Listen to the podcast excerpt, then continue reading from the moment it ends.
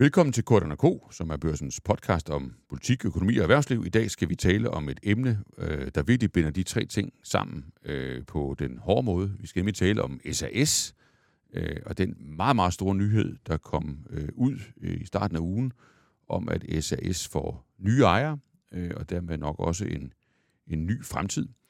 Og til at forstå den nyhed, og også til at, at hjælpe os med at, at gætte lidt på, hvad den betyder fremadrettet, der har jeg fået øh, min kollega Erik Eisenberg i studiet, og jeg vil våge den påstand, at øh, Erik i dansk øh, journalistik er den mand, der ved mest og har gravet dybest i, i den her sag. Øh, også fordi Erik er en ganske rutineret herre, når vi snakker erhvervspolitik. Så velkommen til dig, Erik. Tak skal du have. Det er godt.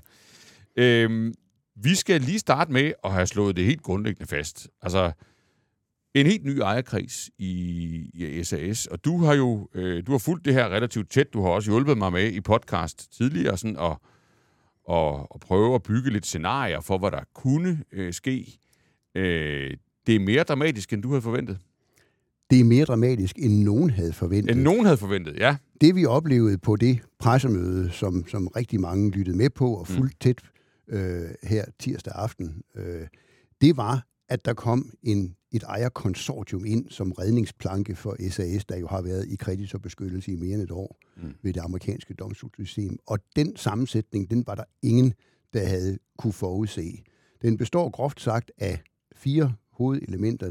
Det ene i den danske stat, det var det, vi godt kunne gætte, fordi det er blevet sagt meget, meget tydeligt i siden øh, forsommeren 2022, at den danske stat som den eneste af de tre oprindelige ejerstater ja. vil bidrage igen igen. Det var den mere sikre brik. Det var den sikre brik. Ja. Øh, så er der mange, der har gættet på, at den anden sikre brik, det ville være den store kapitalfond fra USA, der hedder Apollo, som havde bidraget med et stort kriselån og havde en option på at blive stor aktionær. Men de spiller ikke nogen rolle overhovedet. Det var en stor overraskelse. I stedet er der kommet en finanshus ind, der hedder Castle Lake. Dem ved vi ikke så meget om. Det er faktisk den største bidrag yder med 32 procent. Så er den danske finansmand Henrik Lind kommet ind med en lidt mindre aktiepost. Ham, der har skaffet danske commodities. Men den store overraskelse, og det, der virkelig fik os til at spærre øjnene op, det var, at det kæmpestore flykoncern Air France KLM kommer ind som stadigvæk mindretalsaktionær med næsten 20 procent af aktierne i SAS. Men det, at der lige pludselig nu er et stort globalt flyselskab, der er interesseret i SAS for alvor og mm. poster penge i det. Det er den store fremtidsorienterede nyhed. Den har du ikke set komme?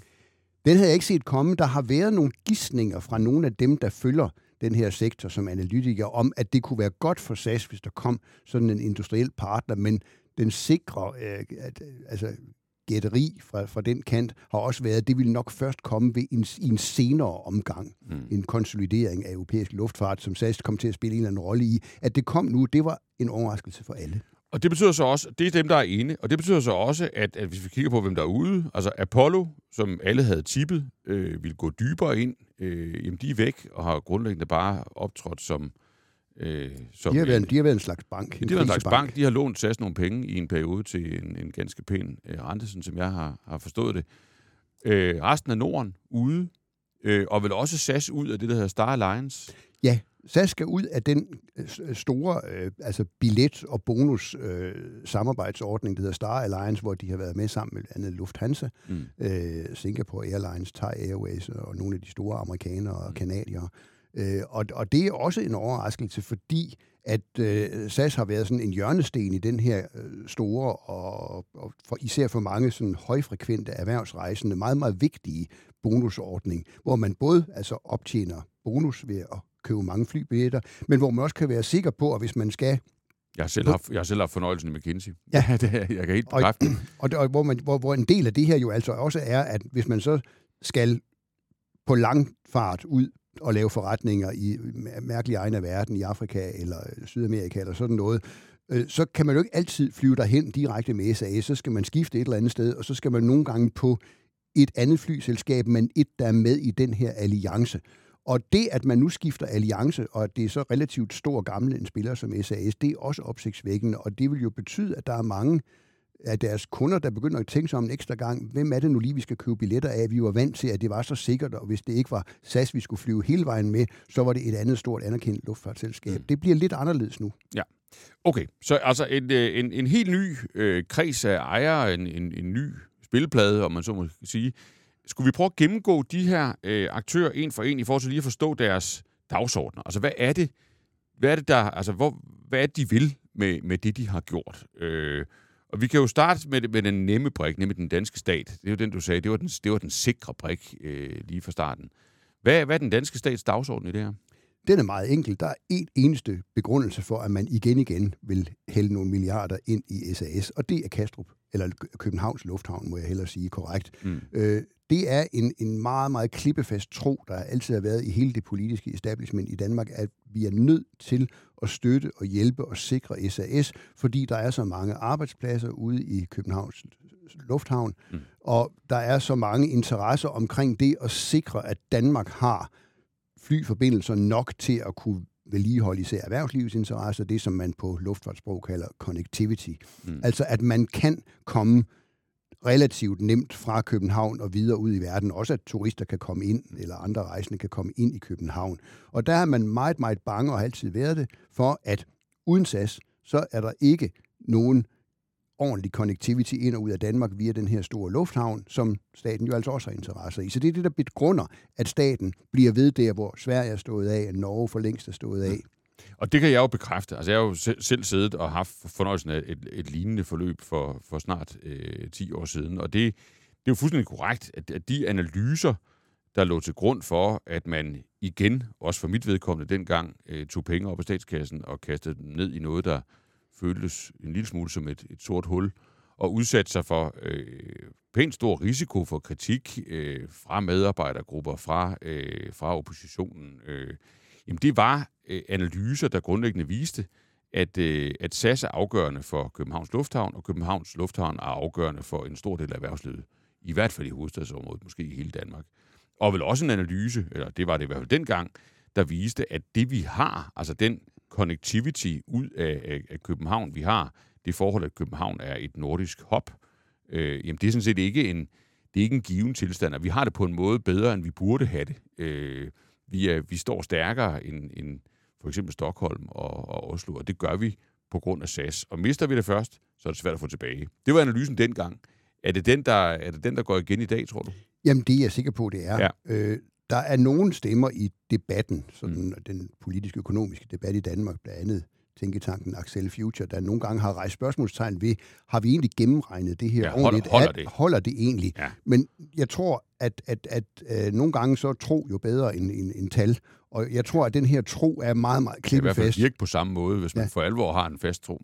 Og så kan man jo så sige, og det er jo så det, det realpolitiske i det, mm. hvis ikke staten går med som aktionær, så har staten jo ikke noget at skulle have sagt længere. Så kan det være, at en eventuelt statsløs ejerkreds finder på noget andet med Københavns Lufthavn i forhold til SAS.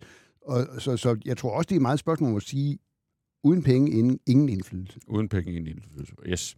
Godt, hvis vi så går videre i, i den her ejerkreds, øh, Henrik Lind, dansk, dansk investor, har for, er der nogen, der har forstået dagsordenen bag det? Øh, det var i hvert fald en stor overraskelse. Ja. Altså, manden er jo meget rig efter at have skabt og solgt danske commodities, og mm. penge skal jo arbejde. Han har investeret i øh, blandt andet Molslinjen og solgt sig ud af det igen. Det er ikke fuldstændig fremmed for ham at gøre sådan noget her, mm. men øh, det var en overraskelse. Han har ikke ville uddybe det. Øh, Henrik Lind har det princip, at han ikke udtaler sig om sine investeringer i Lind Invest, og det kan mm. vi jo ikke tvinge ham til. Nej. Så vi har prøvet at spørge ham, hvorfor gjorde du det her, men det vil han ikke rigtig svare på. Nej. Og, og din, dit gæt, er det en finansiel investering, eller er det sådan en, en national strategisk investering? Eller? Det forbliver et gæt. Det forbliver et øh, gæt. Men jeg tror et eller andet sted, at, at, at, at alle, der har penge, og så skal have, altså, tjene penge på deres penge, jo også ud over bare afkastet, godt kunne tænke sig, det, det er et almindeligt, almindeligt menneskeligt behov, og, og, og se sig selv beskrevet i omverdenen som nogen, der har gjort noget godt. Og mm. vi er ikke fuldstændig udelukke, at det spiller en lille rolle her. Nej. Castle Lake, eller hvordan man nu udtaler det. Castle Lake var en overraskelse også, at det er jo et finansielt, øh, en finansiel partner, der lidt ligesom Apollo også var. Mm. Castle Lake ved vi ikke så meget om. Det er amerikansk foretagende, det er halvstort. Det er meget kendt for at være interesseret i luftfart, men det er mere kendt for at, at være sådan en, en, en virksomhed, der, der finansierer flyvemaskiner, for nu at sige mm. det sådan lidt banalt, lege dem ud til forskellige mm. flyselskaber. Den, den form for øh, finansiel aktivitet i, i luftfart er ganske, ganske kendt, og der er rigtig mange af den her type øh, leasingselskaber, der stiller fly til rådighed for flyselskaberne. De er mindre kendt for at være investor i flyselskaber. Ikke desto mindre har de så taget 32 procent af SAS, Øh, men spørgsmålet er, om det er en langtidsplan for dem. Det kan man godt øh, rejse lidt tvivl om, når man ser den sidste investor i gruppen her. Så, så din prognose for dem, det er, at det i virkeligheden kan ende med at ligne den, den øvelse, Apollo har været øh, igennem, altså hvor, det, hvor man i virkeligheden mere fungerer som en slags slags bank, og selvom man så er en bank, der er aktier ja. øh, i en mellemperiode. I en af bisætningerne i det her lange, øh, kan man sige, den her lange pressemeddelelse fra tirsdag aften, der står der, at, at de også overtager det her kriselån fra Apollo. Mm. Det er et såkaldt diplån. Mm. Og det, øh, det er jo også lidt en overraskelse. Så der er, de, de er meget finansielle, og mm. det er spørgsmål, om de skal være langtidsinvestor i SAS. Det, mm. det kan man godt være lidt i tvivl om. Og så har vi gemt det bedste til sidst. Altså ikke sådan, at vi, at vi giver ejerne karakter her, men sådan nyhedsmæssigt. Altså KLM Air France, deres dagsorden. Deres dagsorden er interessant, fordi at øh, det, der, det, der sker på sådan en nyhedsdag, som en, en vild nyhedsdag, det er, at først så kommer meddelelsen fra SAS 1755. Ja. Vi har nu en plan. Ja. 1758... Du skriver, så det sprøjter. Ja, jeg skriver, så det sprøjter. Det, ja. var, det gik lidt stærkt. Ja. Øh, der var sikkert en enkelt slagfejl eller noget, ja. men det var nu også sjovt. Ja. 1758, der kommer så meddelelsen ud fra Air France KLM, der også er børsnoteret, ligesom SAS øh, har været op til nu. Og dermed forpligtet til, og forpligtet at, til at kommunikere. Ja. Og i kampens hede, det, og det skal jeg gerne beklage over for, for vores, vores, vores øh, brugere og læsere, så, så kommer man jo til at fokusere på det ene frem for det andet, ja. så vi burde jo alle sammen have sat os til omgående at nærstudere, hvad skriver Air France KLM? Vi skulle lige fordøje, at det overhovedet var dem, der spillede en rolle i det. Ja. For på side 2 i deres meddelelse, der står, vi har tænkt os med en masse forbehold om to år at blive den kontrollerende aktionær i SAS. Det står simpelthen sort på hvidt. Ja. Og det, det overså vi lidt i første omgang i kampens hede, fordi vi skulle også følge pressemødet op i Stockholm. Men, men det er jo måske den allermest øh, vidtgående nyhed i hele det her kompleks af, af, af nye ting og overraskende ting, det er, at den her meget store luftfartskoncern altså har en intention om at blive dominerende aktionær i SAS. Og, og da du så går i gang med at prøve at grave ned i det spor, altså man finder ligesom ud af, at det er deres intention, og det har de meddelt offentligheden, øh, og det er de også forpligtet til, eftersom de er børsnoteret. Men altså, hvad er så realia? Ligger der en aftale øh, om det gemt et, et, et eller andet sted inde i, i, i komplekset, øh, det juridiske kompleks bag øh, hele den her ordning.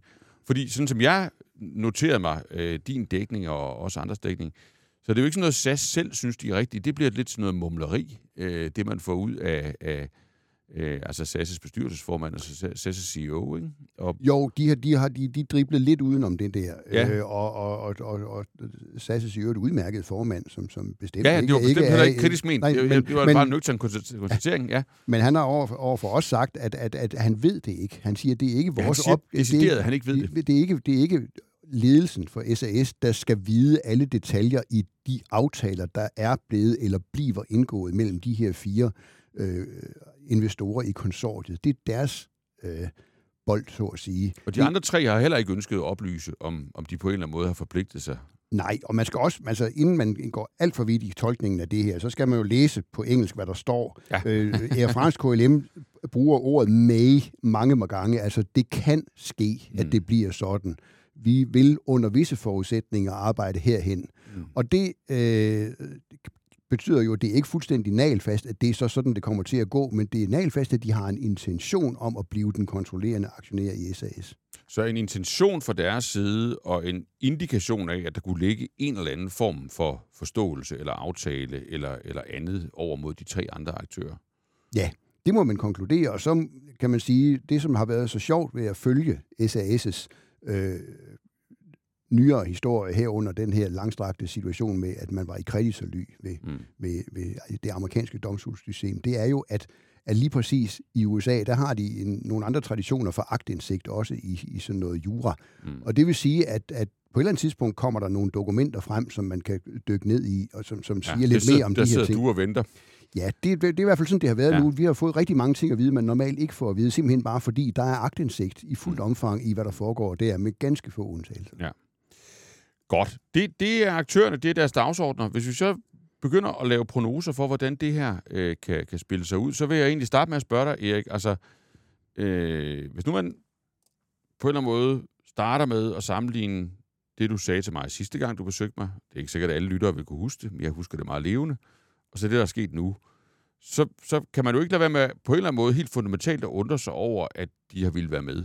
Fordi jeg tror, det vi konkluderede sidste gang, og det er der sandelig også mange andre, der har konkluderet i, i andre sammenhænge, det er, at, at det er en svær case, det her. Altså, den er, den er ikke nødvendigvis umulig, men, men, men det, det er da alt andet end en stensikker investering, øh, at, at, at SAS ender med at blive en, en meget, meget god forretning. Så kan du starte med at prøve, altså hvad, hvad, hvad efter din forståelse og tolkning, hvad er det, der på en eller anden måde har, har drevet de her aktører til at sige, at den risiko, den er vi parat til at tage. Det er jo ikke så svært at forstå for den danske stats øh, vedkommende, som, som vi startede med at konstatere, men de tre andre? For det første, det nye SAS er jo ikke det samme som det gamle SAS, og det har meget at gøre med, at, at selvom det har været en langstrakt krise, og, og som vi har skrevet nogle gange, 14 kvartaler med underskud, der er ret store underskud, øh, så har øh, den ledelse, der nu er i SAS, øh, anført af, af hollænderen Anko van der Werf, de har jo altså arbejdet efter en plan, mm. som er en benhård spareplan, en strategiplan, som, som gik ud på, at alle, både medarbejdergrupper, kreditorer, finansielle kreditorer, flyudlejere, skulle alle sammen bidrage til at få omkostningerne ned, så SAS faktisk blev konkurrencedygtigt. Ja. Og først derefter skulle man ud og søge kapital. Mm. Og man vi skal ikke give stilkarakterer for, for erhvervsledelse, det synes jeg i hvert fald ikke, vi skal, men man må bare konstatere, at den plan, som Anko van der Werf og bestyrelsen i SAS har arbejdet efter, den har de fuldt metodisk. Man kan mm. også konstatere, at Anko van der Werf, der har en fortid i nogle mellemamerikanske øh, flyselskaber, han har gjort de her ting før, han har arbejdet med nogle af de samme rådgiver, som han bruger, så han har fulgt en plan. Mm. Og den er formodentlig lagt meget tidligere, end vi tror, i forbindelse med hans ansættelse. Og derfor er det nye SAS noget andet end det gamle SAS, der var tynget af for høje omkostninger og lidt for store hensyn til lidt for mange medarbejdergrupper og, og, og forskellige andre ting. Så derfor, man, altså sagt sådan lidt, lidt, lidt firkantet, man har gjort sig appetitlig, man har mm. gjort sig lækker, mm. og nu er vi et andet sted. Nu er der lige pludselig en interesse, der gør, at formanden sådan lidt flot kan sige, at nu er SAS en lille appetitlig perle i, mm. i landskabet. Ja, så det er simpelthen, altså det er simpelthen det, det strukturarbejde, den forbedring af SAS som, som virksomhed, der gør, at det er en mere attraktiv investeringscase, øh, der man har kunne præsentere den ja. her gang. Og man kan jo sige, at hvis, altså igen, man kan ikke sammenligne øh, virksomheder og brancher, men altså, der har været meget omtale, i, også i vores medie, af, af en, en anden øh, synlig skikkelse på, på, på øh, erhvervsparnasset, altså Kåre Schultz, mm. som, hvad hedder det, som, hvad hedder det her, gjort nogle af de samme ting inde i hans branche, altså strammet til, mm. gjort, taget de hårde greb mm. og gjort mindre rentable virksomheder mere rentable. Ja. Og det er virkelig sådan en øvelse, SAS har været i, i, igennem i realiteten, som ja. gør, at man, at man kan få nogen ombord nu. Ja. Men hvis du så på det grundlag kigger fremad, altså hvor, hvad, hvad, altså hvad, hvad er prognosen på casen, altså, og hvad er det, der skal gå godt for, at, øh, at det her øh, er, er bæredygtigt? Nu skal man jo først igennem en masse meget juridiske manøvrer. Ja. Man skal have det her godkendt ved den her øh, konkursret i New York. Mm. Det er en øvelse. Man skal have godkendt statens engagement øh, i, hos EU-kommissionen. Man skal have nogle konkurrencemyndigheder til at sige, at det er okay, at, at, at, øh, at en, en stor spiller som Air France KLM går ind og tager 20 procent af en lidt mindre spiller i Skandinavien. Det er stadigvæk noget, der skal godkendes af konkurrencemyndigheder. Og så er der nogle greb, som, som her også handler om, at man skal vikle sig ud af, at SAS er børsnoteret. Det skal de ikke være længere. Pengene er tabt, og, og, og den nye ejerkreds er ikke interesseret i at, at, at være på børsen. Og det er en selvstændig proces, der skal foregå i Sverige, hvor man vikler sig ud af det der lidt lidt parallelt eller lidt lignende det, der er sket i USA, altså mm. sådan en slags chapter 11, ja. øh, hvor, man, hvor man ryger ud af det der. Så det er en lang procesfase. Ja. Men, men derudover vil man så sige, at så skal man jo se, hvordan kommer det til at gå med SAS, med passagertallene, med indtjeningen, med konkurrenceevnen. Øhm, og, og det vil så afgøre, om, om for eksempel Air France KLM efter to år vil handle på den intention, de har tilkendegivet, og, og blive kontrollerende aktionær i SAS. De skal også have lov til det. Det er mm. stadigvæk også noget, der også er nogle konkurrencemyndigheder, der kigger på. Men hvis de får lov til det, så er SAS lige pludselig en slags division, eller man kunne ligefrem sige datterselskab i en, en fransk-hollandsk øh, storkoncern, Lad os, lad os lige komme tilbage til det scenarie, men hvis vi bare i, i forhold til selve forretningens levedygtighed, altså du siger, at den er, den er gjort langt mere appetitlig. Øh, det er simpelthen en, i dag en sundere forretning, end det har været i en, en, en lang periode. Det har tiltrukket nogle investorer. Der venter en lang procesfase, der kan man jo, man kan jo snuble der, men hvis vi nu lægger til grund, at det går øh, som, som planlagt, at, at, det der, at det, man så kigger ind i driftsmæssigt, er det, at, at man grundlæggende kører på det grundlag, vi kender, eller er SAS en virksomhed, der, altså der venter der en runde mere, om man så må sige? Skal man have en SAS Forward 2, 3, 4? Altså, skal den trimmes yderligere, den her virksomhed, for at være, være bæredygtig? Er det den, er det den bevidsthed, de nye ejere går ind med, eller er, det, er der usikkerhed omkring det? Nej, jeg ved ikke om, altså alle virksomheder er jo nødt til hele tiden, uanset om de, laver, om de flyver med flyvemaskiner, eller de udgiver øh, blade, eller hvad de nu gør. De det, er jo nødt til hele tiden at kigge på, om, om, om budgettet det ser ordentligt ud, eller om vi skal stramme et eller andet til. Og det er jo en proces, der aldrig holder op. Som, mm. som der var en kendt erhvervsleder, der sagde engang, det er ikke en, det er, det er ikke en slankekur, det er en livsstil. Ja. Og det skal SAS også, og nu kommer der jo formodentlig nye kræfter ind ja. i den bestyrelse, som skal lægge linjen for, for, for, for SAS' øh, løbende strategi øh, øh, sammen med, med topledelsen. Og der vil jo være nogle repræsentanter fra de nye ejere, og hvis det er, hvis, hvis Castle Lake agerer som andre kapitalfonde gør, så vil de jo interessere sig levende for, hvordan det går det med vores investering, hvordan går det med mm. afkastet. Øh, det vil Air France KLM med sikkerhed også gøre.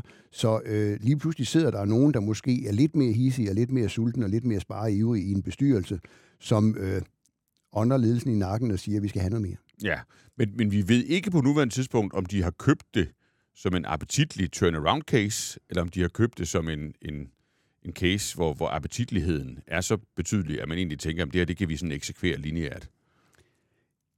Nej, og det tror jeg ikke, at, at andre end en snæver kreds, trods alt, Nej. trods, en trods aktindsigt i USA og sådan noget, der, der er nogle ting, som man ikke lægger frem. Ja. Øh, altså, hvor, der er også nogen, altså, der tager kalkuleret risici, og mm. det, det må man antage, for eksempel Air France KLM gør, fordi det er jo deres branche, det er deres sektor, det er det, de ved noget om. Mm. Så de vil, de er vel også øh, villige til at tage risiko i et eller andet omfang. Og igen, som de siger, hvis det nu så viser sig, at SAS stadigvæk er urentabel, stadigvæk er mere et, et, et, et, et problem end noget som helst andet, så har de jo to år til at kigge det andet, og så kan de jo nøjes med at være 20% aktionærer og sælge det hele til nogle kinesere til den tid, eller ja. hvad de nu finder på. Ja. Men hvis man så tager det her perspektiv, som du, øh, som du øh, grundlæggende tegnede, altså at, at Air France KLM øh, handler på deres intention, og at de også får mulighed for at handle på deres intention, fordi at der vil være andre, der er parat til at, at, at sælge aktier. Hvad er det så for en, en, en, en fremtid, der, der venter SAS der, og, og hvor stort et skifte taler vi om, øh, hvis man grundlæggende ender i en situation, hvor vi har øh, hvor vi har øh, nye majoritetsejere, øh, ikke bare øh, investorer, men øh, der, der måtte være forbipasserende, men en, en ny strategisk ejer, en ny industriel ejer? Jamen, for det første, så, øh, og det er det helt oplagte, det er, at Air France KLM øh, har en, et enormt rutenet. Mm. Det skal man ikke være, være blind for. At, at det, det, vi snakker om, altså, hvor SAS er et flyselskab med sådan i rundetal 100 fly. Mm. Så har Air France KLM til sammen 540 fly og 300 mm. destinationer.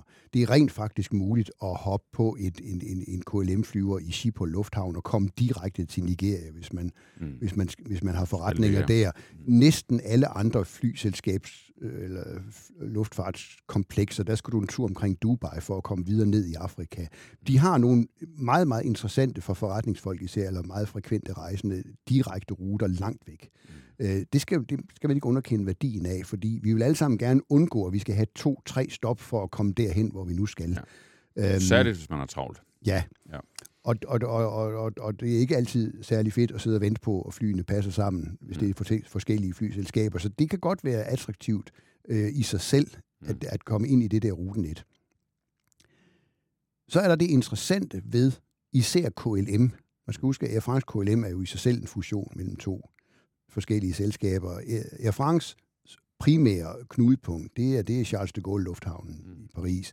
KLM's, det er den store lufthavn i, ved Amsterdam, Schiphol. Mm. Schiphol har været en mønsterlufthavn i mange, mange år, men den er presset. Mm. Øh, den ligger i et af de aller, aller mest tæt befolkede områder i hele verden, mm. nemlig Randstad-området mellem Amsterdam, Rotterdam og Haag, hvor der bor altså utrolig mange mennesker Ja, per der er en enorm befolkningstæthed. Ja, der. ja, der bor mange mennesker per kvadratmeter Ja. der. Og det er øhm, simpelthen sådan, at, at, at, at, at, at, at Hollands myndigheder ønsker, at Schiphol skærer ned på trafikken og ikke, ikke øh, skæler den op. Mm. Det er jo en kæmpe udfordring for et, et, et flyselskab, der har brug for at tjene penge. Det har KLM og Air France i, i vist omfang. De har ikke haft den stærkeste balance af de tre store flyselskaber, der er, eller flykoncerner, der er i Europa. Det er de to andre, det er Lufthansa-gruppen og det, der hedder IAG, som blandt andet er British Airways. Og det er, der, er, der, er, der har Air France KLM den svageste balance. Så de har brug for at tjene penge, det gør man jo ikke ved at flyve mindre. Nej. Og derfor kan det blive meget, meget interessant, hvad der kommer til at ske i takt med, at det her samarbejde bliver udbygget, fordi Københavns Lufthavn har ikke de her problemer. Den, det er en sulten lufthavn. De vil gerne have mere trafik. Det, det har hele tiden været deres strategi. De bygger ud øh, og har plads til det. Øh, og hvis KLM skal skale ned i Schiphol Lufthavn, så vil de lede efter en anden lufthavn, der kan håndtere det, og der er København ganske oplagt, hvis man lige pludselig er blevet partner. Så det kan vise sig at være en ganske udmærket øh, løsning, også for SAS og også for Danmark. Og sker det der, så, så taler vi om et stort skifte. Altså så er det, der startede som et nationalt, nordisk eller skandinavisk flyselskab, øh, så er det lige pludselig et europæisk flyselskab med en, øh, med en, en dansk, et dansk hop. Ja, og, en, og en, en, en, en anden struktur, end vi har kendt, hvor man har gået meget op i de her øh, nationale flyselskaber og flyklenodier, som man har hævet om. Det, det har mange lande gjort. Det har været vigtigt for mange lande at have deres eget flyselskab, men den, den tradition er noget i opbrud nu. Mm. Øhm, og man skal jo huske, at selvom man tænker, når man, når man hører navnet Air France KLM, så tænker man meget på de der flyselskaber, der hedder sådan. Mm. Men der er jo flere flyselskaber inden den der koncern, blandt andet lavprisselskabet Transavia. Mm. Øh, Og, og, og, og derfor skal man jo ikke være blind for, at et, et flykoncern kan godt have ganske mange forskellige brands Ja. og forskellige typer af flyselskaber, og hvorfor skulle de ikke kunne have et, der så var skandinavisk fokuseret? Mm. Og jeg tror, jeg har lyst til at, at lægge til, og det er jo igen øh, ba- baseret på, på fortidens øh, erfaringer, at, at der vil måske være nogen, der, der, der i forhold til den danske stat vil sidde med en eller anden form for overraskelse øh, eller, eller ængstelse i forhold til, om, om det nu også skulle matche statens interesser, at der kunne være et perspektiv, hvor, hvor det er en europæisk spiller, der overtager kontrollen med, med SAS, hvor det ikke længere er et, et nordisk foretagende. Og der, der kan jeg i hvert fald lægge, lægge den brik til puslespillet, at, at det her ønske, altså den her idé om, om man i virkeligheden kunne slippe helt fri, altså ultimativt komme helt ud af SAS øh, som, som stat, øh, men overlade driften til en anden industriel tung spiller, som ville overtage det øh, strategiske imperativ, at København stadigvæk skal være et, et hop. Det var jo i virkeligheden en gammel drøm. Altså det var jo i virkeligheden også det, man drømte om, da jeg selv havde- for fornøjelsen af at, at sidde i spidsen for, for, for det her fra dansk side for 10 år siden der var det bare ikke en mulighed. Altså når man afsøgte mulighederne om, altså vil Lufthansa, er der andre spillere, der kunne tænkes at, og, og ville løfte den her opgave, jamen så var svaret nej hele vejen rundt. Og der har man simpelthen set det ud til, fundet en, en sti frem her, som, som ikke har været tilgængelig tidligere. Lige præcis, og det er jo vældig, vældig spændende, at, at, at det lykkedes at finde en industriel spiller ovenikøbet. En, der, der på sæt og vis ligner SAS. Øh, jeg kan ikke lade være med at tilføje, jeg havde for nogle år siden et job, der betød, at jeg arbejdede i Holland og rejste frygtelig meget frem og tilbage. Det foregik ind ud af Bilund Lufthavn med KLM. Jeg var platinkunde til sidst Ja. i KLM. KLM har mange lighedspunkter kulturelt med, med SAS. Mm. Det, det er ikke spor svært at se de to selskaber, eller de tre selskaber, øh, i en alliance, fordi de ligner hinanden. Det kunne være meget, meget anderledes, hvis det havde været en mellemøstlig spiller, eller en kinesisk ja. spiller, der skulle ind og, og overtage det strategiske ansvar for, for SAS. Hvor robuste er de, ikke? Altså er det... Altså, at, at den her nye, stærke spiller med høje ambitioner og et, et stort perspektiv, altså har de musklerne til at, at, at, at gøre det, der skal til, eller har de i virkeligheden selv deres at slås med? Jamen, det er et tankevækkende spørgsmål, fordi på den ene side, så agerer de jo øh, selvsikkert, og de tjener penge. Det er, der Mm. ingen, altså, det er der ikke nogen som helst tvivl om. De, de har også under corona haft øh, relativt mange, også lange ruter åbne, fordi de kunne, fordi de gik nogle steder hen, hvor der ikke var så mange restrik- restriktioner. Men, men de har en lidt bøvlet balance. De har faktisk negativ egenkapital, er en, en lidt stor en af slagsen. Og de har ganske, ganske tankevækkende for nylig i forsommeren lavet en aftale om, at Apollo, altså dem, der nu er ude af SAS, skulle investere 500 millioner euro eller noget i øh, Air France KLM's reservedelslager og værkstedsservicefunktion. Øh, og det, øh, derfor tænker man, det, det er interessant, at de så lige pludselig vil ud og være store aktionærer, når de for ikke så mange måneder siden havde brug for nogen, der hjalp dem med lidt penge. Så det, det er også en spændende og joker i hele det her spil, de hvor, stærk, hvor stærke er Air France KLM selv. Og de prøver grundlæggende at flygte fremad, om man så må sige. Ja, det kunne man sige. Man kan også sige, og det er jo også et faktum, som, som især folk, der rejser meget eller beskæftiger sig meget med erhvervsrejser, har noteret øh, nådesløs, det er, at en del af den her aftale, det er, at SAS nu skal ud af det, der hedder Star Alliance, som er verdens største og verdens ældste samarbejde om billetter og bonusser mellem flyselskaber, og så over i SkyTeam. Mm. Og der er ikke noget galt med SkyTeam. Jeg har jo været elitekunde hos SkyTeam, ja. og jeg synes, at det er jo fint, at man får udleveret sådan nogle fine små hollandske øh, porcelænshuse med lidt genever i, når man har mm. rejst en, en lang tur. Øh, men øh, det er ikke det stærkeste den stærkeste alliance af, af dem, der findes globalt. Det er det simpelthen ikke. Og der bliver det jo en udfordring for SAS at få overbevist alle deres eurobonus-kunder om, at ja. det her er altså godt nok, I skal blive. I skal ikke vælge nogle andre flyselskaber til jeres næste rejse. Okay. Sidste øh, punkt øh, handler ikke om fremtiden, men han er sagt om fortiden, øh, men, men til gengæld er måske det, der har tiltrukket sig størst offentlig opmærksomhed, nemlig det forhold, at, øh, at alle hidtidige aktionærer mister alt øh, i forbindelse med den her, øh, den her overtagelse. Hvordan hænger det sammen? Det øh, hænger i hvert fald sådan sammen, at, at hvis nogen som helst, der har ejet eller har købt SAS-aktier, øh, at bagefter nu kommer og siger, at det er de overrasket over, eller det er de bidrager over, eller noget, så er de sovet i timen. Det har mm. været kommunikeret af SAS selv i kvartalsrapport efter kvartalsrapport efter kvartalsrapport, at aktierne måtte forvente en total udvandring til altså fuldstændig værdiløshed. Mm. Det har man ikke puttet med under stolen på nogen måde, og hvis man så ikke alligevel har opdaget det, fordi mm. man ikke synes, det er spændende at læse kvartalsregnskaber. Det er altså en kæmpe fejl, hvis man har købt aktien. Eller fordi man... man har spekuleret i, at det ville gå anderledes. Ja, eller man har klynget sig til, at der er nogle stater involveret, så de kommer nok med pengene alligevel. Så har man da i det mindste kunne læse den udmærkede øh, aktieanalysechef fra Sydbank, Jakob Pedersen, der følger det her tæt, for han har også skrevet det i analyse efter analyse, at aktien må forventes at være værdiløs, totalt udvandet, og den prisdannelse, der er foregået frem til nu på børsen, den har været præget mere af den samme, det samme rationale, som, som, som der er, når folk køber en lotto-kupon. Mm. Hvad er juraen i det der? Altså, hvordan bærer man sig ad med øh, grundlæggende at sparke alle hidtidige aktionærer ud af et selskab, som jo ikke er gået konkurs?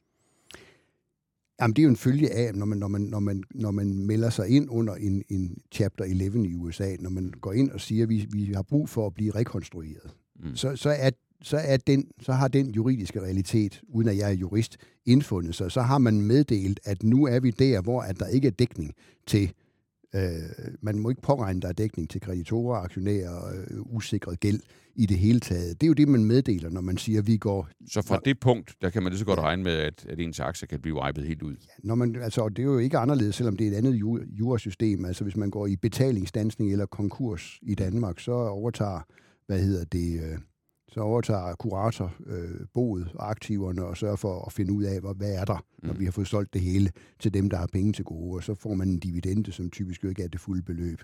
Den eneste forskel, der er her, det er, under de der Chapter 11-regler, så kan man få lov at drive virksomheden videre, mens den mm. er i betalingsdansning. Ja. Men, men, men at fra det øjeblik, man melder sig ind, og det skete den 5. juli 2022, så siden da, der har det været meget spekulativt at, at, at, at købe en, en aktie i SAS. Så, det, så, så man er lidt selv ud om det, hvis man så synes... vi har i virkeligheden, selvom det ikke er juridisk er sådan, så har vi et selskab, der de facto er gået konkurs og nu genopstår. Ja, det er, det er nok det, som en, en, en, en jurist vil sige, når det kommer til stykket. Det er ikke øh, en nogen overraskelse for nogen som helst. Øh, man må sørge selv gøre, hvad man vil med sine penge. Og jeg køber en gang med min lotto men jeg har ikke købt nogen SAS-aktier. Det må jeg jo heller ikke for min arbejdsgiver. Det er nemlig fuldstændig rigtigt, Erik. Men du må følge med, og det kommer du også til at gøre øh, fremadrettet. Og jeg tænker, at der er mig, vi skal mødes igen og snakke om, hvordan den her genopstandelse så i virkeligheden udfolder sig, øh, når der begynder at komme nyder på den del. Tusind tak for dit bidrag her i, her i dag. Altid glad.